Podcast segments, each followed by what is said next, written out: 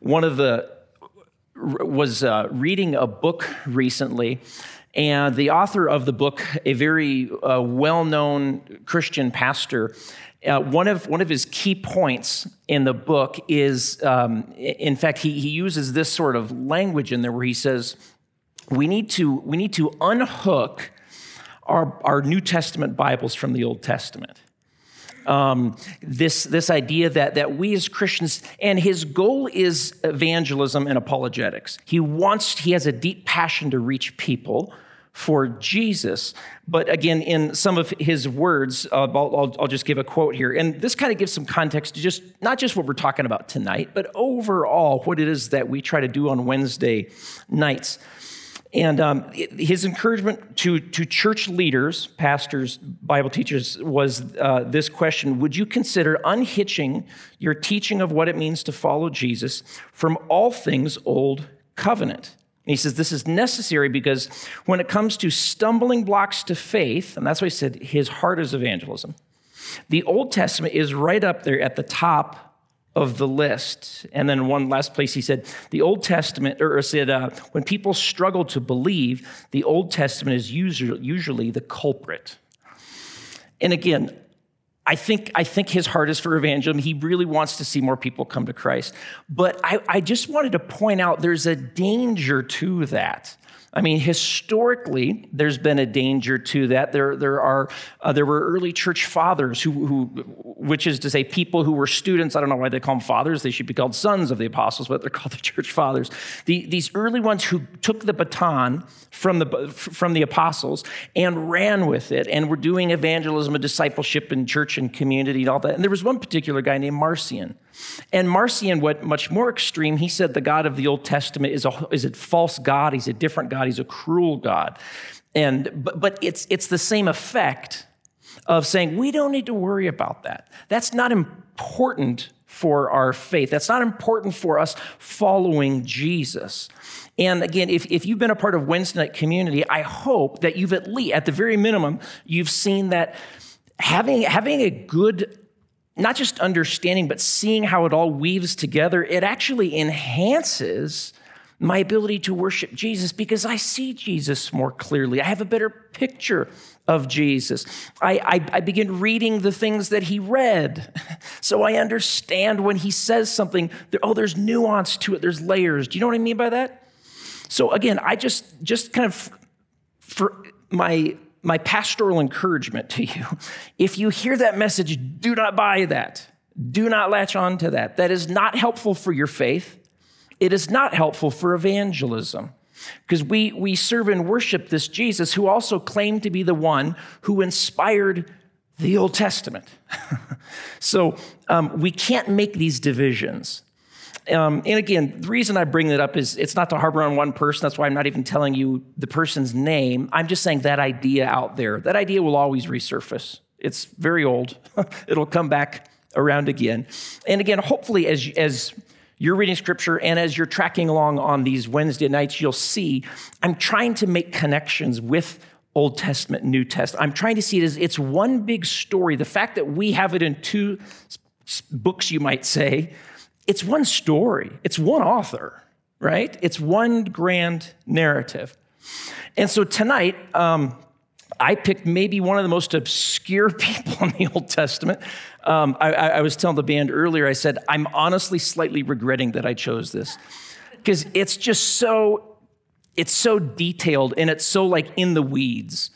So if, if after tonight you leave and you're just confused, it's because scripture is not clear if it's good and you think that was good, I, I really interpreted it well. So um, we may go out a dud here on our last, our last Wednesday night, but um, tonight I want to talk about a guy by the name of Melchizedek.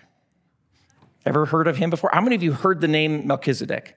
How many of you like have a reference for like, oh yeah, I think I know something about him? Or um, he's this obscure figure, and um, it's funny. You you answer three questions about him, and you've got 10 more that pop up in your head because of the obscurity, because of this guy and this role he plays. He only appears in sort of a, um, narrative account one time in the Old Testament. He, he's referenced once in the Psalm that we'll get into, but then he's, I don't want to say repurposed, but he's, there's some application that's made by the author of the New Testament book of Hebrews as he's looking back to who this guy was and um, making some connections to, to Jesus. So it actually has an impact on our Christology on our understanding of who Jesus is and that sort of thing. So tonight, try to track with me because at times, like I'm confused going through this stuff. Like I'm trying to make connections. I'm like, this, this is like in, intense. so stick with me and try to put your what's the old phrase? Put your thinking cap on. My teacher used to always say it, and I was like, that's the stupidest phrase I've ever heard, and I'm just going to use it. Um, so put your thinking cap on, whatever that means. And um, I want to look at, we see this, this character um, uh, first surface in Genesis chapter 14. Now, let me, let me give you a little bit of context before we jump into Genesis 14, where we see him there. Like I said, then, then we're going to go to a psalm, a few other verses that give some context to what's going on in the biblical author's mind. And then at the very end, we'll kind of land in the book of Hebrews and, and kind of see again how the author is thinking about all this stuff. So before we j- jump into it, though, um, about Melchizedek, just a little bit of context. Melchizedek is going to intersect this guy Abraham, and that's the only narrative we have. He has this intersection with Abraham, and, and something happens there, and, um, and that's it. But it's, it's continued to be thought about in the biblical author's mind again and again because of when it happened and what's going on. Okay? So, like I said, just a little bit of context to what's leading up to this uh, interaction. If, if you remember in the story, um, humanity's second great rebellion, Genesis 11, Babel, um, God finally judges humanity and he, he, he divorces them. He says, You don't want to follow me, that's fine. And so we have him, actually, we read in Deuteronomy 32, we've talked about this before. He actually assigns these other sons of God to be overseers of these different nation groups, these different people. So he, he, says, None of you are mine, right? And then immediately, um, on, the, on the heels of that, you know, the reader, if, if you're tracking through, you go, man, well, how's, how's God going to, is he going to get him back? Well, the very next thing that happens is God reaches into one of those nations that he disinherited, that he divorced, and he picks out one guy, right, Abraham, and he says, I'm going to make my new people. I'm going to make my own people from one of those who, in all intents and purposes, was dead, meaning too old to reproduce, and I'm going to make my new people from that. And so God takes Abraham and, of course, Sarah along with that from among the nations, miraculously creates his own people. They're called Yahweh's portion because all the rest of the people are not his portion. He's, you know, divorced them or whatever. And then immediately what we see happen is this idea of, um, and we see it reiterated several times. Immediately after Genesis 12, we see God calling Abraham. Uh, we also see, turn this on. Can you see that okay? Um, we also see in Genesis, let me go to 15 here.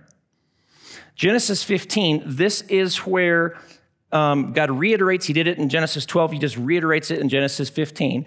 And he tells Abraham, You're going to have, have um, seed, descendants. And that's the word that he keeps using there. Your seed will be plentiful, your seed will go on.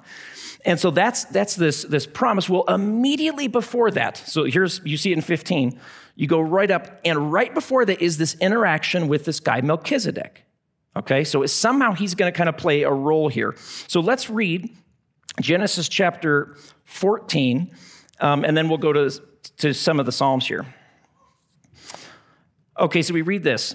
Um, after his return, this is speaking of Abraham, he's just gone out and he had some battles and he defeated some of the people who were against him. Return uh, from the defeat of, this is a hard word to say, Chedorlaomer, and the kings who were with him. The king of Sodom went out to meet him at the valley of Shaveh, that is the king's valley, and Melchizedek. King, now, start building a profile on who this guy is. It's giving us a little bit of information, and we're going to kind of just build this profile. Melchizedek, he's king of Salem. He brought out bread and wine. He was priest of God Most High, or the Most High God.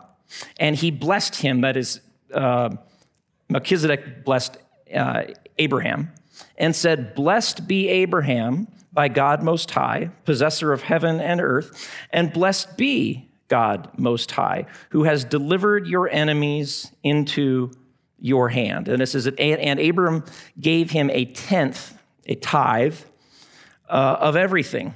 And the king of Sodom said, There's a bit of more of a discussion, but it's not quite as important for the what's going on here. Okay, so what do we know about this guy Melchizedek? Number one, we know he's he's the king of Salem, and Salem, according to I think it's Psalm 73, Salem is Jerusalem. Okay, same same location there. So remember, David eventually takes control. He takes control of Jerusalem, but in this period of time, uh, it's it's controlled by uh, Canaanites. And so we know he's the king of Salem or king of Jerusalem. Um, we know his, he, he's a priest of the Most High. Now, anytime you see the phrase Most High, notice how many times it's underlined here. I've, I've got it underlined. Um, verse uh, 18, verse 19, verse 20, uh, verse 22. This phrase, if you remember where this phrase most high comes from, it's Deuteronomy 32. It's, in, it's always used in relationship to the other sons of God, the other divine beings. They, they are these spiritual beings, but he's the most high God. So anytime you see that phrase, the most high, the author is immediately thinking of places like Deuteronomy 32. He's thinking, oh yeah, there are other, there are other authorities, these spiritual beings who have been given uh, allotments over, over people, but the most high God. It's just what Paul does when he goes and speaks to the Greek philosophers and he says, You have many gods, but the most high God calls you back. That's he's applying this exact same thinking here. So we see that used. Um, his name, either there's pages and pages about what the meaning I've, I've, read so many pages on the meaning of his name there's tons of different ideas. Um, it's either something like my king is Sedek or my king is righteous. Uh, it, it, there's a thousand different possibilities and no one seems to know. So he, his title is king of salem okay? So these are all the things that, that are personally attached to him. Kingship if you kind of want to write some of these words down in a little cluster kingship Jerusalem, righteousness, peace, and high priesthood. Okay, did you get all those?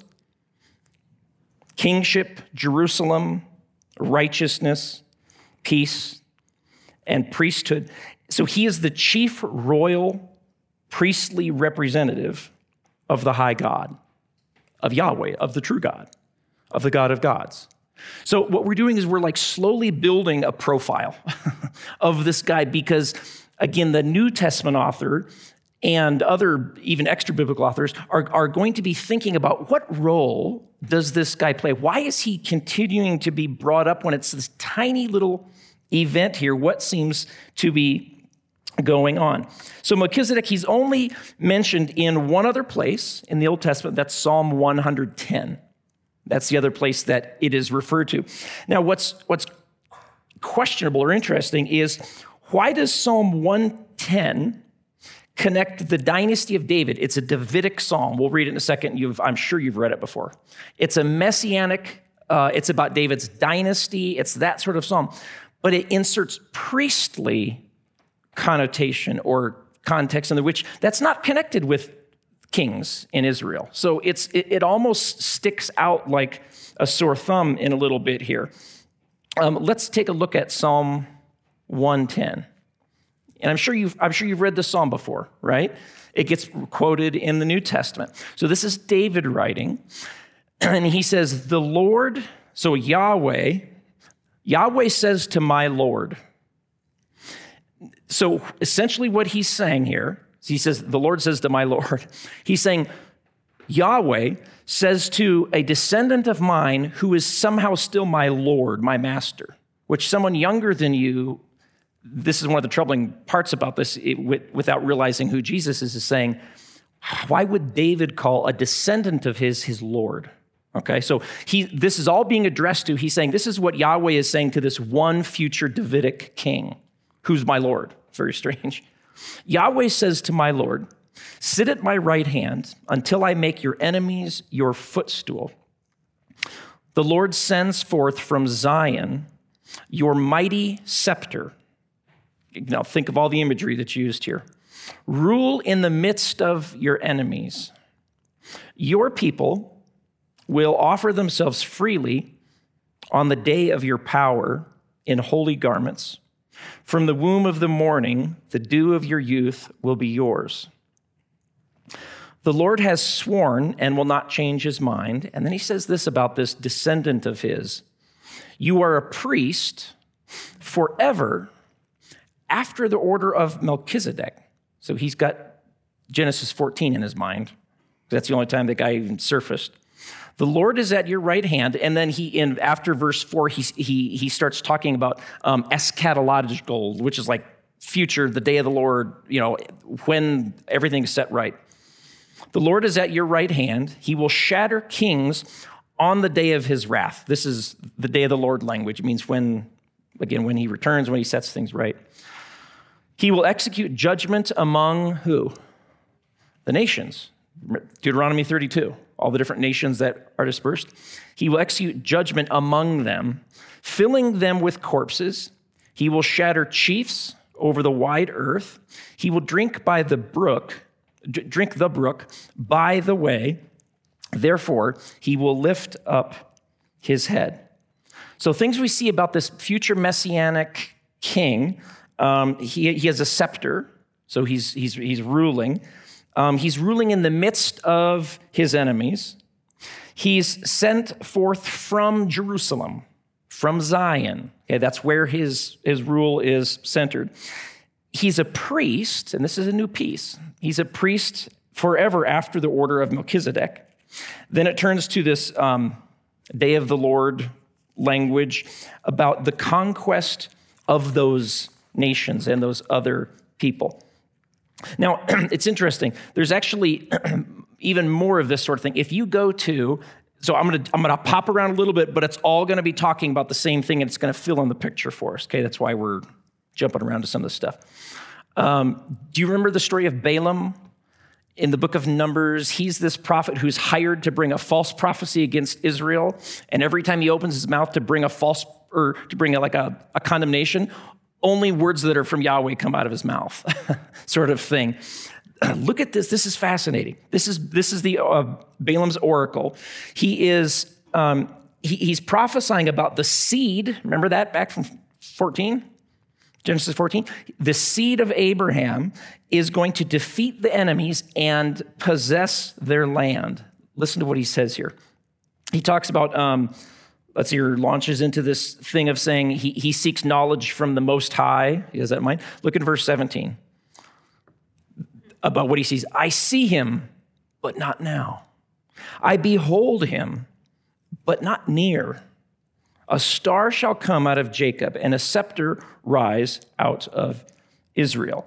Now, what does he mean? I see him, but not now. Who's he talking about? I behold him, but not near. A star shall come out of Jacob, and a scepter. That sounds a lot like Psalm 110. Yeah, it does. It's, it's filling out this picture of what the future Messiah will be like. And I love that language. I see him, but not now. I see him, but still out afar. So it's, it's speaking of some, something going on in the future. now, you might have a question as we think back to Psalm 110 that this Messiah, this Davidic Messiah, is going to be um, in, in the line of Melchizedek, a priest forever in that order. Now, you may think to yourself, why is priest language being introduced? And who are the priests that you know about in the Old Testament? Who are the Israelite priests? They're what? What's their, what's their family? They're Levites, okay? it's the Aaronic priesthood, the Levitical priesthood. Why wouldn't it be that priesthood? Why, why, why would he introduce a priesthood of a guy? Melchizedek is a Canaanite. He's part of the nations. That's bizarre. Why would this Canaanite priest of the Most High, of the real God, why, why is he invoking that instead of just using the Levitical priesthood, the Aaronic priesthood? That was the Israelite priesthood. let, me, let me give you a, a theory that I think is very good. I think it's accurate to the text. Not everyone holds to this, but I think this is accurate. That, and we'll, we'll jump over to Exodus 3 and 4. Um, I'll skip that one now for now. Um, but but I, I would propose to you that the priesthood of Aaron was at best a concession because of Moses' weakness. And that actually the power was split. It always used to be in one person. Let me, let me give you, before I give you, well, I'll just give you some examples here. Um, verse 10. So do you remember God comes to Moses he calls him to be the leader. He says, I'm going to put my words in your mouth and you're going to say them. Um, you're going to take, you know, this rod, you're going to throw, you're going to do these miraculous signs, okay? and the kind of interaction we have is really, really interesting. Listen to some of the things that we hear. Um, actually, let, let me go back to three. So Yahweh tells Moses, he says, Go and speak to them. He says, They will listen to your voice. Do you see that up there? Immediately, he turns around and goes, They will not believe me and they will not listen to my voice. And then if you read chapters three, four, five, and six, it's this repeated again and again and again. It's constantly Moses' lack of belief in Yahweh. In fact, we read this. This is an interesting passage. But Moses said to the Lord, Oh, my Lord, I am not eloquent. You probably know this passage either in the past or since you have spoken to your servant, but I am slow of speech and of tongue. Then the Lord said to him, Who has made man's mouth? Who makes him mute or deaf or seeing or blind? Is it not I, the Lord? Now therefore go, and I will be with your mouth and teach you what you shall speak. I love this. He says to him, Oh, my Lord, please send someone else. now, this is interesting. God was patient with him the whole time. There's one place where he got angry. And it says, Then the anger of the Lord was kindled against Moses, and he said, Is that not Aaron? So many commentators will suggest, at best, the Aaronic priesthood, it, at best, it's a concession for Moses' weakness. At worst, it's actually a judgment on Moses. Because, see, for the first time, going all the way back to Adam, if you look at the patriarchs, uh, Abraham, Isaac, and Jacob, they, they, each one of them, this patriarchal person in the family, in the clan, in the community, played both the role of authority, you could call it political, and mediator, priestly. Abraham did that, Isaac did it, Jacob did it. You go all the way back to Adam. That's even how Adam was thought about. He was, he was given the role as both the leader. He used to have, remember, he used to have dominion, right? But he's also a mediator for his people b- between him and God. That's always the case. And then it blows up at Moses. See, Moses was intended, I would suggest, to be both the political and priestly leader. This is why later, as things go, remember, Moses had been in God's very presence, right? the bush. When, when we get to the tabernacle, can Moses go in? No, only Aaron can go in. He has forfeited that role. And so now the power is divided between leaders. And this is the case all going down. So you get to other kings, whether it be Saul, David, Solomon. Well, you also have a high priest, and you have it two, two different ways. I would suggest that's plan B. That was not God's original intent. The original intent was that both the political, the authority role, and the mediatorial, priestly role were to reside in one person who would lead God's people faithfully. So it's kind of this like, not bro- it's not broken system, but it's a plan B system that's going forward here as we think about all of this. And so at this point, we see um, why is it then that, um, that this Melchizedek is evoked? Why is it his priesthood that's evoked? Well, what do we know about him? Remember, I said if you were to write all the different kind of terms together and kind of stack them up, what are two things that he possesses that we haven't seen in any other kings? Let's go back to it. 14. Um, he is king, here we go, king of Salem and priest of the Most High God. So these two roles that split at Moses, what, what, what God is saying by, by bringing this up, what, what David's hinting at, God's going to bring those two back together in one person. And it's not going to be the Aaronic priesthood. It's not going to be the Levitical priesthood. That was, that was a concession at best, a judgment at worst. This, God's going to bring these two things into one person. And that one person is going to embody a mediating role standing between people and between God. But he's also going to play the role. Remember, the seed has something to do with, let's go back to uh, Genesis. Uh, let's go to 12.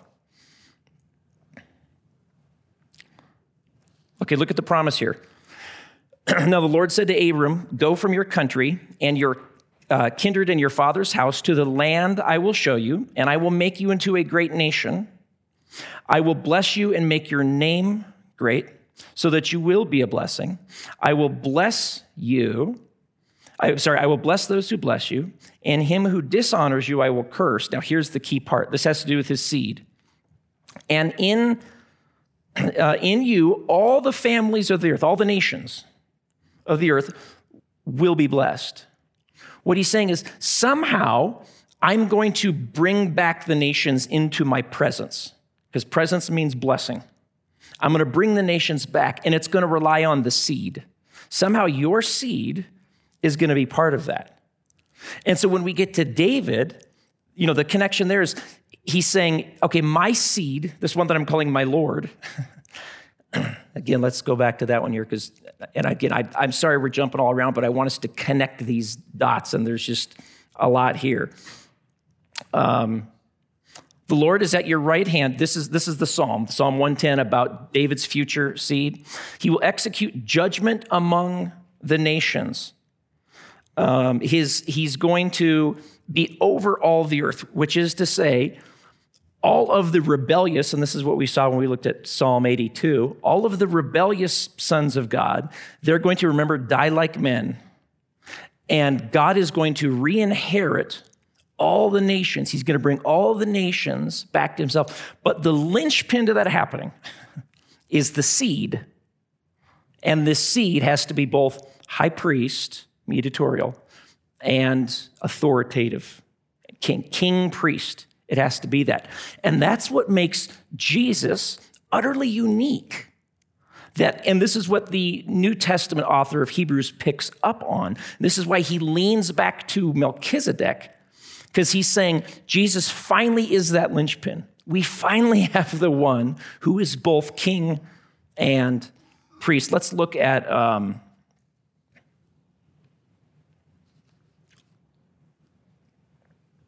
Got a bunch here. Uh, Hebrews, here we go. And I'm going to read a section. this is New Testament author of the book of Hebrews. His, his large argument throughout his letter is that Jesus is fulfilling uh, priestly, cultic, um, every, every kind of category you can think of from, from the old covenant, Jesus has, is in some way bringing those to completion. He's bringing them to their full, to their, to their telos, to their end, to their target in some way. And so the way he argues is he says, think about a, um, uh, an angel in the Old Testament, this spiritual being, this divine being. And he's like, he's better. think about sacrifices in the Old Testament. His is way better. And then he gets this place of saying, think about priests in the Old Testament. And he goes, his is so much better. His priesthood, because he's, he's that mediatorial role there. So he's pointing back to, he has Genesis 14 in his mind, and he writes this For when God made a promise to Abraham, Since he had no one greater by whom to, swore, to swear, he swore by himself, saying, Surely I will bless you and multiply you. And thus Abraham, having patiently waited, obtained the promise. For people swear by something greater than themselves, and in all their disputes, an oath is final for confirmation.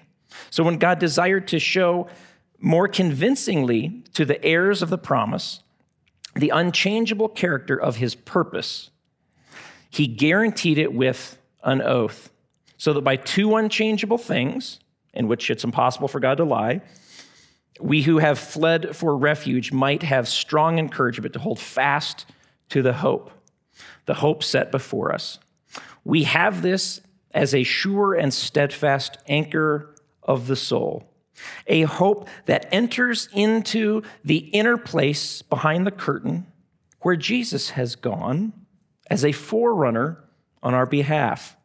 Having become, here's the, here's the piece, here's a piece that was missing from all Davidic kings. Having become the high priest, not an Aaronic one, because that one was just, that, that one was made to be obsolete at some point, but a high priest forever after the order of Melchizedek. He is, has, has Psalm 110 in his mind.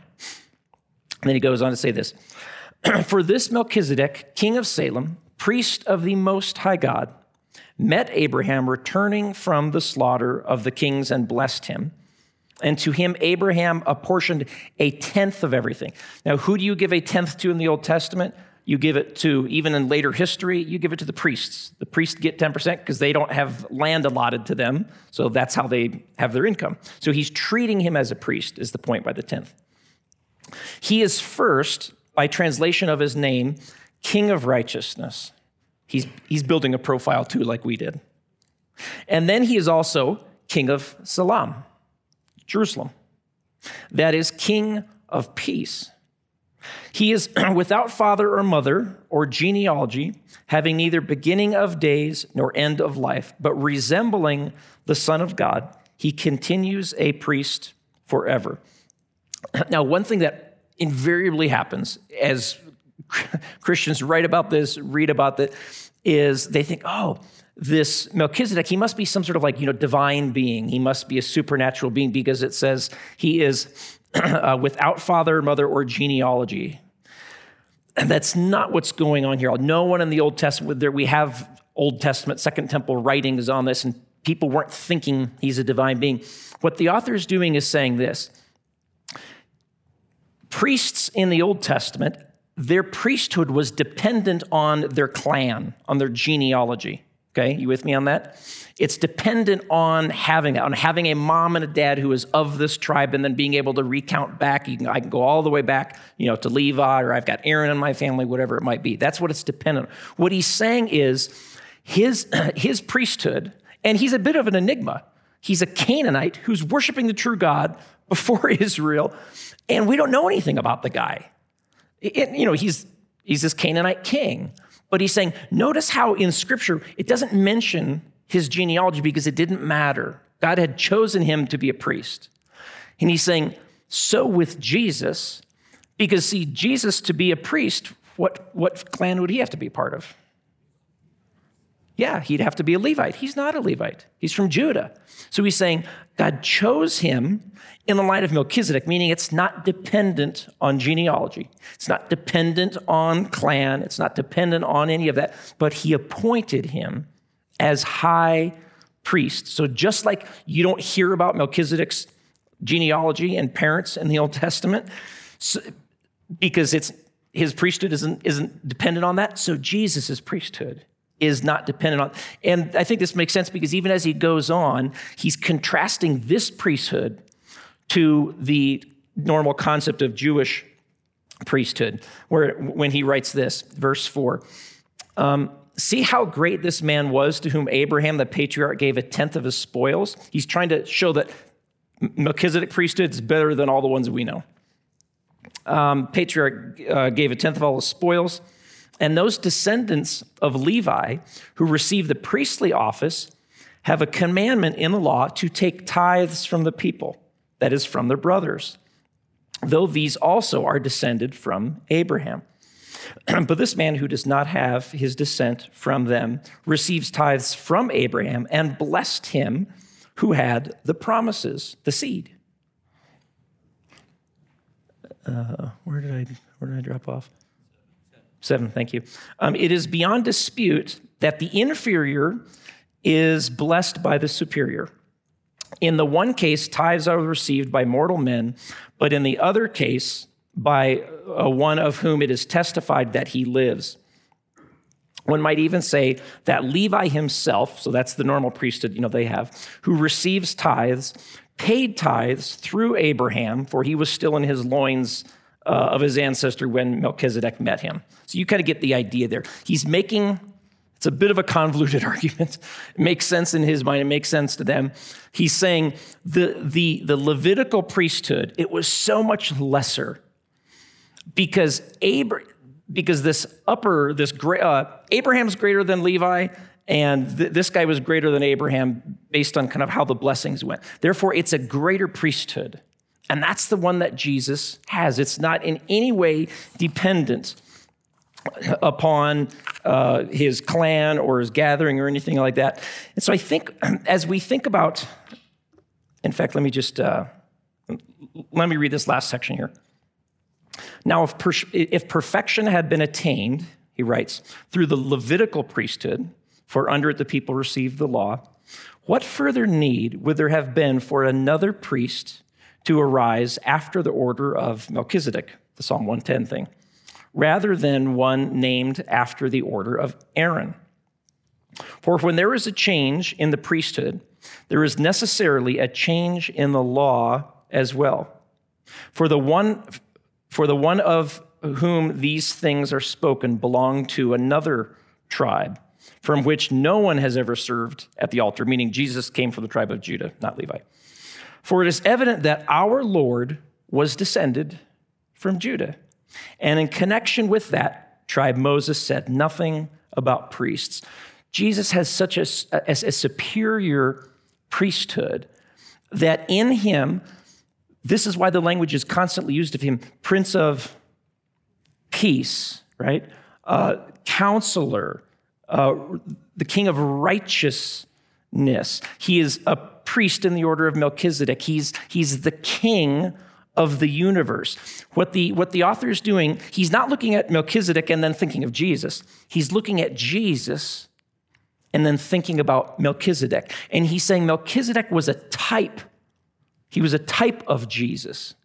Romans 5, Paul says Adam was a type of Jesus. What did he mean by that? Not like he's like him in every way, but he said, just like in Adam, Everyone fell, everyone got screwed up because of him. We were all sort of in him some way. So if you're in Jesus, you're made right. All that is restored. So he says Adam was a type of Christ. And so the author here is saying Melchizedek, he was a type of Christ. He, he, he sort of foreshadowed. If you remember the difference between a, a type, um, a type we said is, is a nonverbal prediction. a prophecy is a verbal prediction. So there are these types in the Old Testament. They were, uh, the New Testament author refers to them as shadows. They were things that when you look at them, you couldn't, I don't know, I don't know what that's about. I don't fully get it. But in Jesus, all of that comes together in a solid form. and you go, that's what God is doing. That's what He's about. And so they're making these connections to help us see this is how superior Jesus is. This is what he has done. This is what he has accomplished on our behalf. And so now we don't come to the type anymore. Um, is the Old Testament valuable? Oh my goodness, absolutely. Does it mean that we do everything? Well, no. We when we did the series on the on the feasts, you remember we talked about this idea that these, many of these things they were fulfilled in Christ. We have the substance of which that was just the shadow but it doesn't remove the beauty. It doesn't help us to better understand the substance, right? So, scripture, this is, I guess, just my sort of encouragement as you go into summer here. Do Bible study. And Bible study is different than reading your Bible. Sometimes it's, it's, it's usually a lot harder work, it's slower. Just take a small section. But anytime you come across something that references something in the Old Testament, go back, read it, see what's going on, see if you can connect dots and make sense of why are they doing that or what's what's going on. Because this grand narrative of Scripture, it's not something we're detached from. We're actually living in the story, right? I mean, we're, we're in the middle at some point in this grand narrative. We've been told things that are going to happen in the future. And they're kind of gray. A lot of them are to me. I don't fully get them all, but I'm in the story. And my God has invited me to be a part of it. And so, as we engage in kingdom activity, whatever we do, whatever you do, you're saying, I'm going to engage in God's good story that He's not finished with, He's not done writing. And so that's why the author, uh, uh, New Testament author, uses this language of Jesus, He's the author and perfecter of our faith. He's writing. He's writing your story right now. The question is, am I, am I in step with the Spirit? Am, am I going to go with that story, with all of it? Or am I just writing my own story? So we're going to jump back to one part of the story. We're going to take communion. Communion is that reminder to us of God's utter deep commitment to our story. He's absolutely committed to it. He will sacrifice anything for your story to be his story. That's the God we serve. and so, what, what I'll ask is during, during these next few minutes, as we do every week, go to one of the stations around the room. Uh, allergen free is in the back center. Grab the elements, hold on to them. Go back to your seat. And here's what I encourage you stand, sit, kneel, whatever. But would you engage in this act of worship? Sing, be participants, and then we'll take communion at the end. Would you stand with me if you're able? You know, to serve a God who would make room for us in his family, it's a pretty amazing, amazing thing, uh, given, given our character and our, and our background and our tendency to wander and so much more than that. At least I'm speaking for myself. A God who would make room for me, that's a God I will serve. And one who would give his life for us. And that's what we celebrate his body, broken for us. Let's take and eat.